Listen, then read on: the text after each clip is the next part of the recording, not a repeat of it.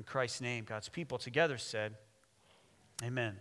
So listen, before Jesus was crucified, he gathered his d- disciples together, and kind of in this moment of teaching, he's explaining that he's going to have to be killed, which probably would come as a shock to the disciples. They're like, well, that doesn't sound like fun at all. And Jesus is going, you're telling me. So he tells them, after I die, listen close, after I die, I'm going to meet you at a mountain. What? After I die, I'm going to meet you at a mountain. And sure enough, after he dies, he's in the tomb for three days. He's risen to new life in his glorified body. And before he ascends to heaven to the right hand of the Father, in that gap between death, burial, and resurrection and ascension, somewhere in there, yes, indeed, Jesus keeps his promise and he meets his disciples at a mountain. Now listen close now. This is the Lord of the universe, risen and exalted in his glorified body. He wants to meet with his disciples and have a powwow and tell them something. Do you think they should pay attention? Do you think they should be listening? Do you think their ears are bent to what Jesus, who was just dead, by the way, Not, not just just dead, but promised before he died to meet them at a mountain, and then they go to the mountain, and guess what? He's there. I would listen, wouldn't you? Let's see what Jesus says. Matthew chapter twenty-eight. Open your Bible if you would. If you don't have a Bible, that's okay. Scripture's up here on the screen. We also have a, a Bible in the pew or the seat back in front of you. You can grab one of those Bibles out of there and follow along with us. I'm reading from the English Standard Version. Jesus meets his disciples at a mountain, the mountain that he promised to meet them on after he died, after he has risen, and before he's ascended to the right hand of the Father. We'll be in Matthew chapter twenty-eight. Matthew chapter twenty-eight. It's the very end of the book of Matthew. Matthew's the first book of the Old Testament, and it's basically a biography of the life of Christ. So this is how Matthew concludes his gospel, by telling us what Jesus said right before he ascended into heaven, where he is right now in this moment. Here's what he says. Verse sixteen, now the eleven disciples went to Galilee, to the mountain which Jesus had directed him, directed them. Stop there. We don't know what mountain this is. It might be the Mount of Transfiguration. It might be the mountain where he preached the Sermon on the Mount, but we know it's a mountain in Galilee. It's not that important what mountain it is. It's just important that Jesus promised to meet them there, and he shows up. Verse seventeen, when they saw him, they worshiped him, but some doubted. And Jesus came and said to them, all authority in heaven and on earth has been given to me.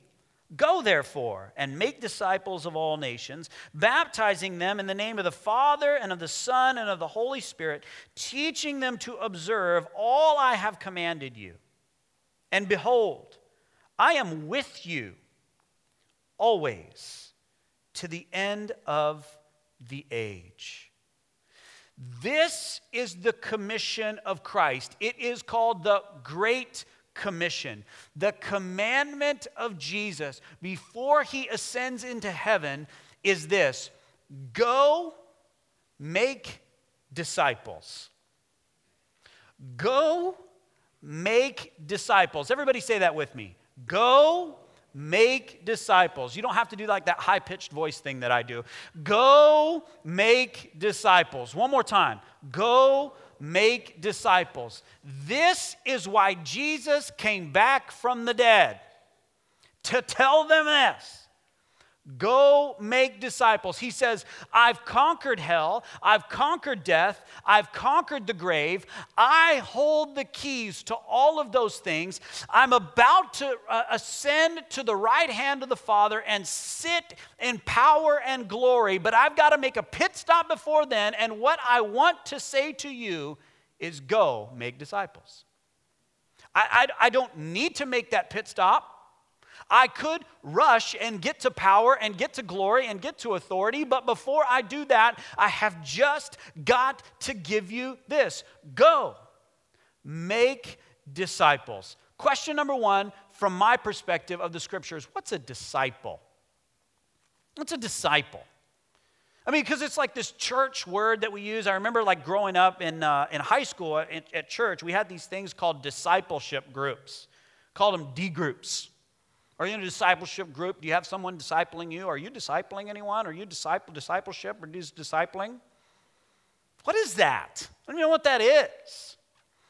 This is what a disciple is. It's a follower, a pupil, a learner, an apprentice. I watched some of the folks who, who put together this uh, sanctuary for us and who did some of the electrical work and some of the contracting and things. They brought apprentices along with them, and they would do the work, and the apprentice would just do this. Okay. All right. I got it. Okay. That's a disciple. It's, it's when, when we come before the Word of God and we watch Jesus and we go like this. Yeah. Okay. Uh-huh. I can do that. And then we go duplicate it. Remember, Jesus doesn't say, go make decisions for Christ, go have people ask me into their heart. Totally weird, by the way, and not biblical, P S He says, go make followers, go make disciples, go make pupils, go make learners, go tell people to follow me, to imitate me, to copy me. To live how I live, to love what I love, to hate what I hate, to get angry when I got angry, to rejoice when I rejoice, to weep when I weep. Go tell them to follow me. Number two. So if that's what a disciple is, a follower, a pupil, a learner, then what is disciple making? Disciple making is making more followers, making more pupils, making more learners. Disciple making is making disciples. That ain't my seminary degree working there, by the way. Disciple making is making disciples. It's, it's not that complicated. Disciple making is multiplication. It says, you are a follower, now go make more. This is the call of Christ. Living a moral life is awesome. Please keep doing that. Knowing a lot of the Bible is awesome. Please keep doing that.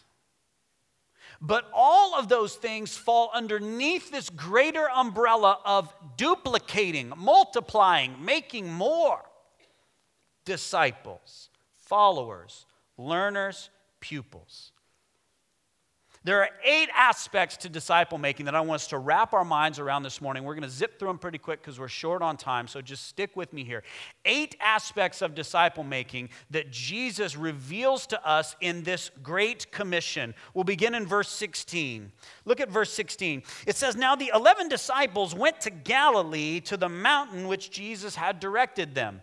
Now that might not seem significant to you when Jesus calls them to make more disciples. Okay, we have a meeting spot. It's a mountain. Great, got it. But look back at verse sixteen and circle that word Galilee. Galilee.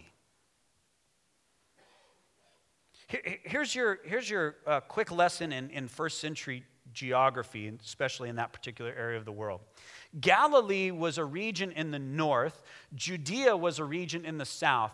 Jerusalem set in Judea, the city of David, the capital city of Judaism, set in Uh, Judea in that region in the south, and, and, and Galilee was in the north, and Samaria separated the two. The northern province of Galilee was decisively distinct in history, politics, language, racial makeup, culture. It was different than Judea in the south. Judea contained Jerusalem.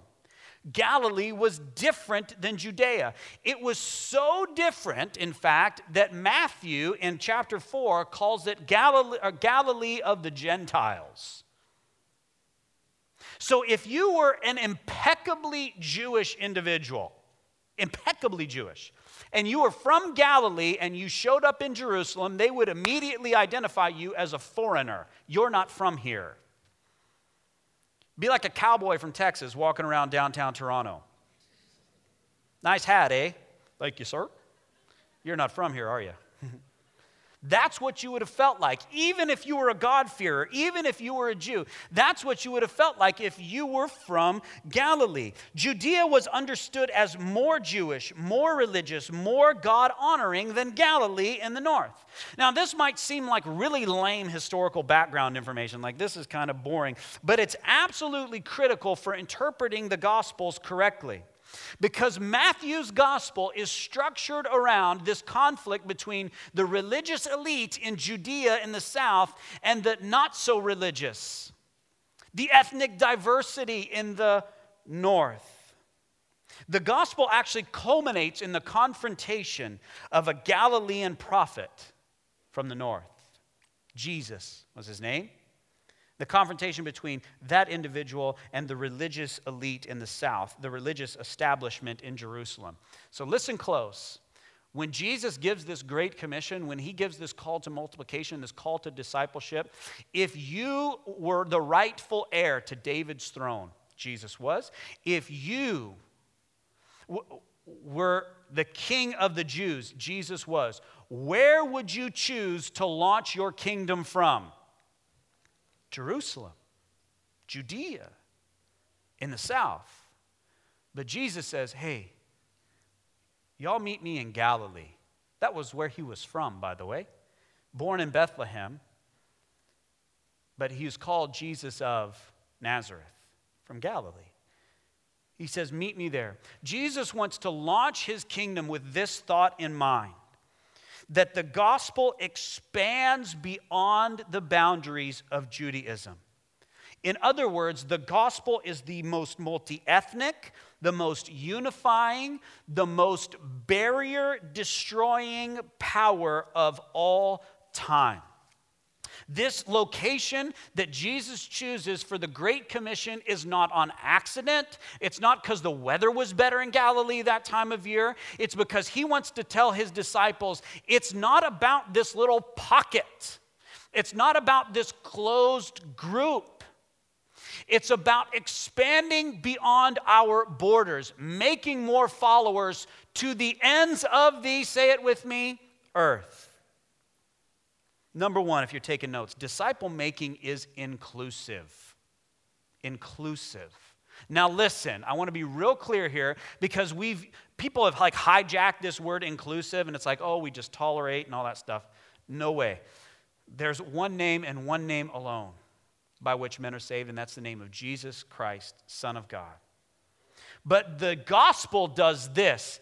The gospel opens wide its arms to people from any background, any ethnicity, and says, Jesus loves you, Jesus cares for you, Jesus died for you, and there is a seat in the family of God for you. Paul in Romans one says, the gospel, uh, I am not ashamed of the gospel because it's the power of God for whom? All who believe.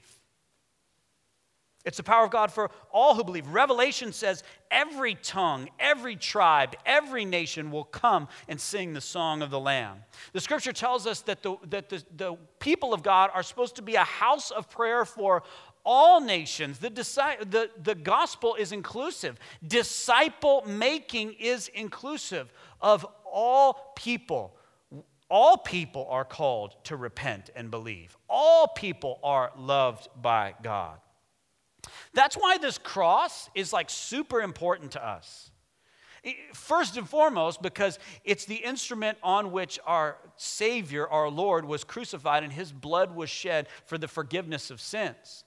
But when there's eleven different woods up there from eleven different regions of the world, it represents to us this multi-ethnic, inclusive gospel that Jesus preached, opening his arms wide and saying, uh-uh, not just Jerusalem, not just Judea and Samaria, but Galilee to the ends of the earth.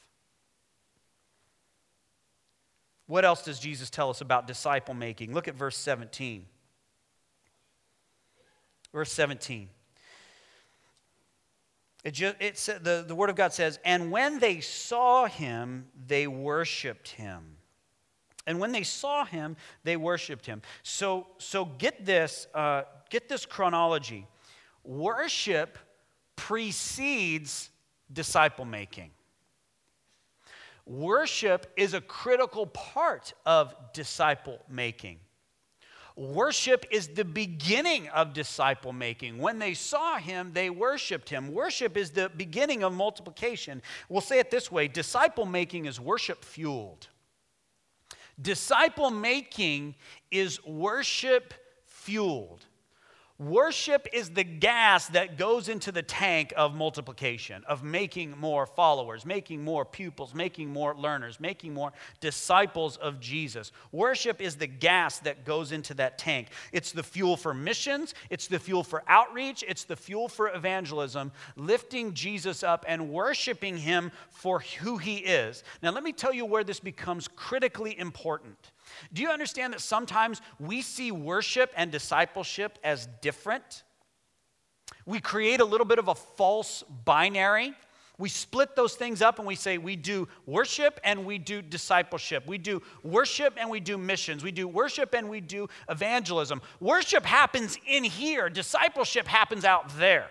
Worship happens in here. Missions happens out there. But Jesus blows that up here when he says that worship is the fuel for evangelism. It's the fuel for discipleship. Uh, missions is, in essence, an act of worship. Worship fuels missions. Missions gathers more worshipers. Worship is declaring God's great worth to him and to one another. Evangelism is declaring God's great worth to those who don't yet know him. Disciple making is worship fueled. We want to be a disciple making church. We come before Jesus and worship him. Lift him up above our idols, above our preferences, above ourselves. That's the beginning of disciple making. Disciple making is worship fueled. What else does Jesus tell us about disciple making? I love this one. Look at the end of verse seventeen. It says, when they saw him, they worshiped him, but some... That's a little tough, isn't it? This is the risen Jesus. This is the risen Jesus. And there are people that are going, I don't know. I mean, I don't know. That word doubt in the original language is very interesting because it, it doesn't necessarily mean unbelief. They're not looking at Jesus and going, no, uh-uh. What it really means in the original language is, is there's a hesitation there. There's a, there's a reticence. There's, there's a reluctance there. Any of you ever feel that way? Like, I believe Jesus, but I'm reticent. I believe Jesus, but I'm reluctant. I believe him, and, and I trust him, and I know him, but but but I'm a I'm a little, mm, I'm, I'm hesitating a little bit. I'm holding a little something back, especially when it comes to disciple making, especially when it comes to evangelism, especially when it comes to sharing our faith. We say things like, uh, "I can't disciple, I can't make disciples. I'm scared." Or what if they ask me a question that I don't know? And so we hesitate. I don't know the answer to that question. How many angels can fit on the head of a pin? I don't, I don't know, whatever it is. I don't know. The answer is four, by the way. It's not four. I made that up. Or we say things like, you know, I, I, I hesitate. I'm not really an evangelist. I'm not an evangelist type. And so, yeah, we believe Jesus, but we doubt. We hesitate. We're reluctant. And, and guess what? When Jesus calls us to disciple making here, the worshipers are listening, but you know who else is listening? Those who hesitate. Those who are a little reluctant. And I love the promise of Jesus, and we'll get there in a minute. That's our eighth uh, item of what, what he tells us about disciple making. But, but I want you to know that even those of you who hesitate, listen close. When you have those little doubts that creep in, when you're a little reticent, a little reluctant, Jesus doesn't do this. Psh. He doesn't scoff. He doesn't write you off. He grabs you by your shoulders, and he looks at you and says, I'm God. I know you doubt sometimes. I'm God. I know everything. Don't try to hide your hesitation from me. I know. I, I'm used to dealing with it. It happened two thousand years ago, risen and exalted, and there were people around me that doubted. I get it. I get it. go make disciples. Now that's pretty cool. For those of us who hesitate, for those of us who are a little reluctant sometimes, maybe a little scared sometimes, what if they ask me a question I don't know the answer to? I'm a little frightened. Jesus says, I know. But you can be part of this great building of a kingdom that will last forever, even in your doubt, even in your hesitation. Go make disciples. Number four. Sorry, number three. I got preaching there for a minute. I didn't even tell you what three was. Disciple making is universal. Disciple making is universal. Let me let me tell you what universal means. I looked it up in Webster's dictionary. This is what universal means. It means applicable to all cases. Applicable to all cases. Even the doubters, even the hesitators, even those who are reluctant like me sometimes, still applicable. Jesus still invites you to be a disciple maker. Number four, verse eighteen. Verse eighteen, let me find it here. Verse eighteen, it says, and Jesus came and said, all authority in heaven and on earth has been given to me. I looked that word up in the original language, all authority, all. I wanted to know what that meant in, in, in, in Greek, the language your Bible is written in. You know what that word all means? All. I mean, that's, that's rich there. That is rich. All means all. The whole power of heaven's love, wisdom, and strength has been given to Jesus. All power on earth has been given to him. Power over all persons, passions, principles, and movements. They've been given to Christ and Christ alone. And Christ now exercises all that power to accomplish this one high aim, the evangelization of the world. All authority has been given to me. Go therefore. Number four, if you're taking notes, discipleship is Christ exalting. Christ exalting. It is rooted firmly in the sovereignty and power of the Son of the living God. It's to give him more attention, more fame. Why? Because he deserves it. Even as we started this morning, glory, hallelujah, is due him. Disciple making is Christ exalting. This, this is great. I, I love this. In verse eighteen, Jesus reminds us, all authority has been given unto me in heaven and on earth. All authority in heaven and on earth has been given to me. Then he commands us, go therefore. So when we resist and when we say, I don't want to make disciples, I don't want to evangelize, he goes, hey, remember, all authority has been given unto me. Like, this isn't the great suggestion. This isn't the great uh, if and when you get around to it. This is the Great Commission commanded by Jesus. That is an uh, that is a, a commandment. Go therefore now. Number five, disciple making is commanded. Disciple making is commanded. It's not just for those who are gifted at it. It's not just for those who like to evangelize. It's, it's not just for uh, individual pockets of people here and there. It's for all believers. And, and, and, and here's the thing. Sometimes we create a false binary, again, to excuse ourselves from disciple making. Let, let me tell you one of the things that, that I tend to say. This is just me. Maybe this isn't you. Maybe, maybe, maybe you don't fall into this trap, but here's what I tend to say. I'll say things like, Bayview Glen supports missions organizations. Bayview Glen supports missions organizations. You, you know what kind of underpins that statement? We're not a missions organization, but we support missions organizations. We've hired some really good folks to do disciple making. We're going to do church stuff. We've kind of farmed that out. We've kind of outsourced that.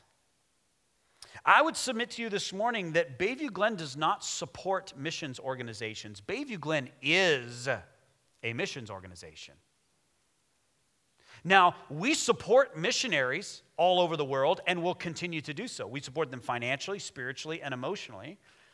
But Bayview Glen is a missions organization, and we support other missions organizations. This is the commandment of every single believer, to make disciples. It's not for those, you know, who are willing to go somewhere else, who want to go downtown to Toronto and serve at Toronto Alliance Church and whatever. It's for each and every one of us, everywhere we are, family, work, school, whatever. Number six, look what else Jesus says about disciple making. Verse nineteen, he says, "Go therefore and make disciples of all nations," and then do what? "Baptizing them in the name of the Father, the Son, and the Holy Spirit." It's interesting to me that baptism, uh, we talk about this a lot, but it's it was it's an external symbol of an internal reality. It's, it's a representation on the outside of something that's already gone on on the inside. But for the early church, you know what else it was? It, it represented adoption into the kingdom of God, into the family of God. It, it represented, I have a place here. I'm now part of this body, part of this family. And Jesus wants his disciples to know that disciple making isn't just about teaching them, although it is. Disciple making isn't just about converting them, although it is. Disciple making is about enfolding them. In other words, disciple making is embracing. Disciple making is embracing. If you're taking notes, that jot that down. Disciple making is embracing. This is why it's so important to us that our guest services around here create an embracing environment. This is why it's so important that each of us, as, as people who call Bayview Glen home, create an embracing environment and wrap our arms around our guests, around new people, around uh, new folks who have just claimed the name of Jesus, and say, "Welcome, you have a place here." And they are baptized, dipped into to the family of God. I was talking about this with my wife last night. She, she made this statement. She kind of made it off the cuff, and I was like, oh my gosh, wrote that down. That'll preach. That'll preach. Here's what she said. She said, "If disciple making is embracing, and it is, there should never be a lonely person in the family of God." That's not the church's job, us pastors on staff. It's not the elders' job. That's your job. It's my job. And it's not my job because I'm a pastor. It's my job because I'm a disciple of Jesus, to ensure that there is no lonely person in the family of God, because disciple making is embracing. Look at verse twenty. Jesus says, "Go therefore, make disciples, baptize them in the name of the Father, the Son, and the Holy Spirit, and teach them to observe all that I have commanded." Other translations of Scripture says, "Teach them to obey." Everybody say that with me, obey. And say it like that, it's really fun, obey. That was nice, that was nice. Some of you refused. We need to talk, okay, afterwards. That whole obedience thing isn't all that popular these days, is it? I mean, we like to pick and choose, we like the fun promises, but, uh, you know, But we, but we like to just take parts of the scripture, but, but other parts we just ignore or leave out. Or when we're really angry, we excuse ourselves from doing all uh, that Jesus commanded. Or when we're really hurt, we excuse ourselves from doing all that Jesus commanded. Or when we're very, very tempted or very, very tired or, or we've, we're at our wits' end, we excuse ourselves from observing all that Jesus commanded. But if if the role of a disciple and the role of a disciple maker is to observe all that Jesus commanded, then disciple making is transformative. Transformative. Jesus says, "Teach others to be learners, to be followers, to be Christ exalters themselves, so that their entire life is transformed into something new and different." I heard a preacher say this recently, and I love this quote. He said, "If you want to argue and tell me that the Great Commission or evangelism is about saving souls, then I disagree with you." And I said, "Whoa, that's pretty bold." And he said, because most people, when they say the word soul, they mean a disembodied spirit. Discipleship is for the whole person. Transforming a transforming relationship with Christ transforms all of who you are. It's not just, I go to church on Sundays now, therefore I'm a disciple. Or, you know, I'm trying to stick it out in my marriage, therefore I'm a disciple. Jesus comes along and says, go therefore and make disciples, baptize them in the name of the Father, the Son, and the Holy Spirit, and teach them to observe all that I have commanded you, to be transformed from the inside out, to be different, so different that people say, hey, you're different. Disciples are to look different than non-disciples. And disciple makers are to teach others to observe all that Jesus commanded. Let's get through this and we'll conclude. Verse twenty. Number eight, the last thing about discipleship, love this, discipleship is spirit-led. Disciple making is spirit-led. Love this about Jesus. Jesus never, ever, ever gives us a command, pats us on the back and says, good luck. Let me know how you do. And then stands back and watches flounder and fail. What does Jesus say in verse twenty? He says, and behold, I am with you always. Somebody pointed out to me after the first service, I just thought it was, I thought it was so rich. Uh, I usually, like, people come up and give me comments, and I say, thank you, and I don't share them. Um, but this one was so rich. Matthew chapter one, Matthew goes through all the genealogy of Christ, and, and he quotes the Old Testament, and he says, and his name shall be called what? Emmanuel, which means God with us. And Matthew concludes with what? Lo, I am with you always. God still with us, empowering us, moving us, changing us, with us every moment of every day. So even when Jesus ascended into heaven, he says, this is a good thing that I'm going away. And his disciples are going, what? Oh, oh, because there's no way to send the Spirit unless I go.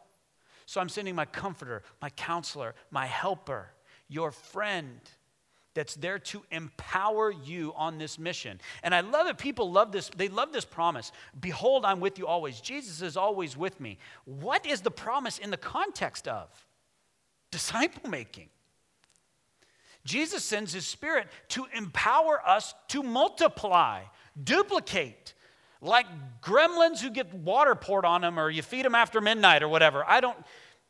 Some of you didn't like that illustration. It's fine. It's fine you don't like that illustration, but that's the goal of believers, to make other believers. That's the goal of disciples, to make other disciples, to make other followers, learners, and pupils. And Jesus doesn't say, good luck, have at it. He says, and I am giving you my Spirit. I am with you always, even to the end of the age.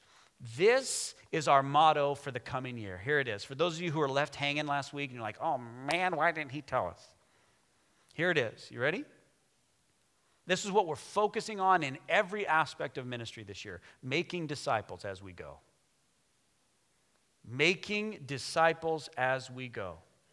We've got evangelism training in our training program, in our community groups, in our worship experience on Sunday morning. We are going to be talking about duplication, about multiplication, about making disciples as we go. You'll see me sign off my emails with making disciples as we go. You'll hear in our benediction each and every Sunday for the next year, go make disciples as you go. To be reminded that this call of Christ to duplicate, to multiply, to make other disciples is for each and every one of us. This multi-ethnic, inclusive, worship-fueled, universal commandment to exalt Christ, to embrace those who uh, come into our fold, to be transformed and empowered by the Spirit, to make disciples is for each and every one of us. And so this year our focus is making disciples as we go. The founder of the Christian Missionary Alliance, his name is A B Simpson, said this, aggressive Christianity is the world's greatest need. You like that? I do. And his words stand true today just as they did over one hundred years ago. Aggressive Christianity is the world's greatest need. And by aggressive Christianity, I don't mean Christians who can win arguments. Hear me? I don't mean Christians who throw their Bible at other people. I don't mean Christians who say, wow, you should really stop smoking. What I mean is Christians who are aggressive about the love and grace of Jesus. This embracing gospel that transcends generations and ethnicities and backgrounds, that we make disciples as we go. And as A B Simpson said, we get aggressive about it. We get assertive about it. We get excited about it. We get passionate about it. I want to give you five points of application, real easy things to apply this week as you make disciples as you go, and then we're going to conclude with communion. First, offer to pray for somebody. Offer to pray for somebody. You want to make disciples this week? Offer to pray for somebody. I love offering to pray for people. People are like, hey, my marriage is falling apart. My job situation is bad. I'm depressed. I'm despairing of life, whatever, whatever, whatever. Can I pray for you? I have literally never heard somebody say, when I say, can I pray for you? I've n- never heard this. I'd really rather you not. Not once. On a very rare occasion, I hear somebody say, okay. ninety-nine times out of one hundred, it's, oh my gosh, please pray for me. I would love that. Let me tell you uh, the secrets of my life. And I get an opportunity to say, you know who can help with that? Jesus. He's awesome. Offer to pray for somebody this week. Number two, invite a friend next Sunday, September twenty-first. We start our question series, everything you ever want to know about God, but we're afraid to ask. It'll be great for those who don't know Jesus, great for new believers, and there'll be a lot of stuff in there for those of us who are mature believers, who have walked with Jesus for a long time. We're going to go to his word together. Like I said, seventy-five people up on this stage, fifty-five people in a choir and orchestra. It's a big fall ministry kickoff. We're really, really, really, really excited. Bring somebody with you. And a lot of times I tell you in here, like, you know, do this, and then I'll do it too. This time I'm saying do this, and I already did it forty-eight hours ago. I got a buddy who doesn't know Jesus coming with me next Sunday. Please don't come up to him and go, are you his friend that doesn't know Jesus? Please don't do that. Because I like him to come back, all right? But I'm I'm with you in this. I'm not just telling you, like, go do this. Like, I, I want to make disciples. I want my life to be about multiplication. Invite somebody with you next week. Number three, share your own Jesus story. Share your own Jesus story. Share the ways that Jesus has changed you, transformed you, been there for you. Here, here's what's great about sharing your own Jesus story, because if you talk about seven-day creation or theistic evolution or gap theory, if you talk about did Jesus exist or did he not exist, did he really rise from the dead or not, did he really make these claims, is the Bible authoritative, whatever, we can disagree about all that stuff. You know what people can't disagree with? Here's what my life was like, then I met Jesus, and this is how I'm changed. They can't go, well, I, I don't think that's true. But what do you mean? Like, this is where I was. This is when I met Jesus. And this is how I'm changed. It's all on Facebook. A lot of the old stuff I've deleted, but the new stuff you see, yeah? They can't argue with that. Share your Jesus story with somebody. It's a step towards making disciples. Number four. And this, this one might catch some of you off guard. It's not applicable to everybody, but I want you to know that this is absolutely a key to discipleship. Be a great parent. Be a great parent. Parenting is not about, you know, behavior modification. It's not about just making sure your kids don't do stupid stuff. Parenting is discipleship. Parenting is making little disciples, making followers, making pupils, making learners. People who love and follow and serve Jesus. Number five, show hospitality to a friend this week. Invite somebody into your home for pie and coffee. If you have pie and coffee, call me, I'll come. I could be that friend you share Jesus with. I don't know, I don't know. Invite somebody, you know, pay for somebody's Starbucks. Take a friend uh, out to lunch at work. Knock on your neighbor's door and say, hey, I made you muffins. Come with me next Sunday to church. Show hospitality. Invite those people into your home. This is what Jesus does for you and me, is it not? He's gone to prepare a place for us. He's invited us into his home. And as learners and as pupils and as disciples, we invite others into our home too, so we can make more disciples and multiply.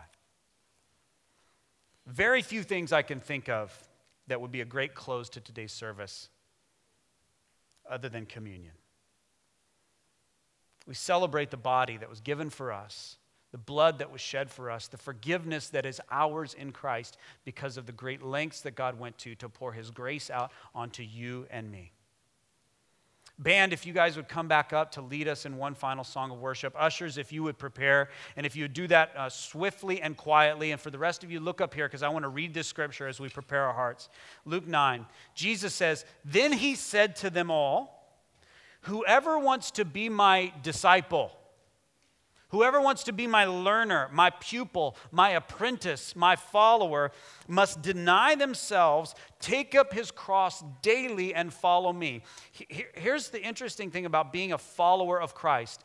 If the man that we follow, the God man that we follow, walks up Calvary and dies on a cross, what do we do as well? We die on one as well. That's difficult news.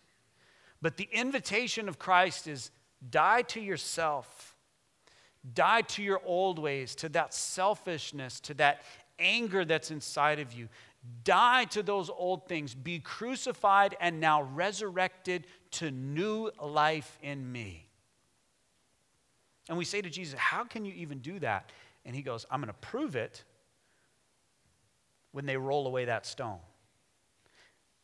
And I come out of the grave, and I'm exalted to the right hand of the Father. And he rules and reigns even now. This is how the verse concludes. Whoever wants to save their life will lose it. But whoever loses their life for me will save it. New life in Jesus because of his death and resurrection. That's what we celebrate in communion. Ushers, if you guys would come forward. And as these guys come forward, we're going to pray and ask the Lord to bless this time as we sing and worship and respond. God, these elements, this bread and this cup, remind us of the body that was given for us, the blood that was shed for us.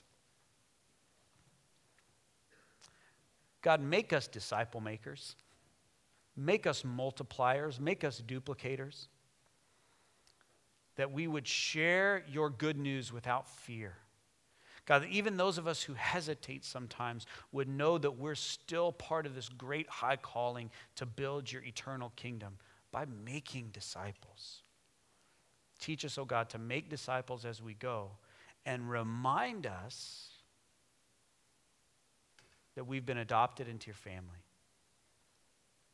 that we're loved, cared for, forgiven, and clean. As the ushers distribute elements, I just invite you to hold them, to confess any known sin before the Lord, enjoy his forgiveness, and join even with the worship team as they sing about the wonderful cross that Jesus went to to pay the penalty for us. Ushers, if you would serve us, and band, if you would lead us.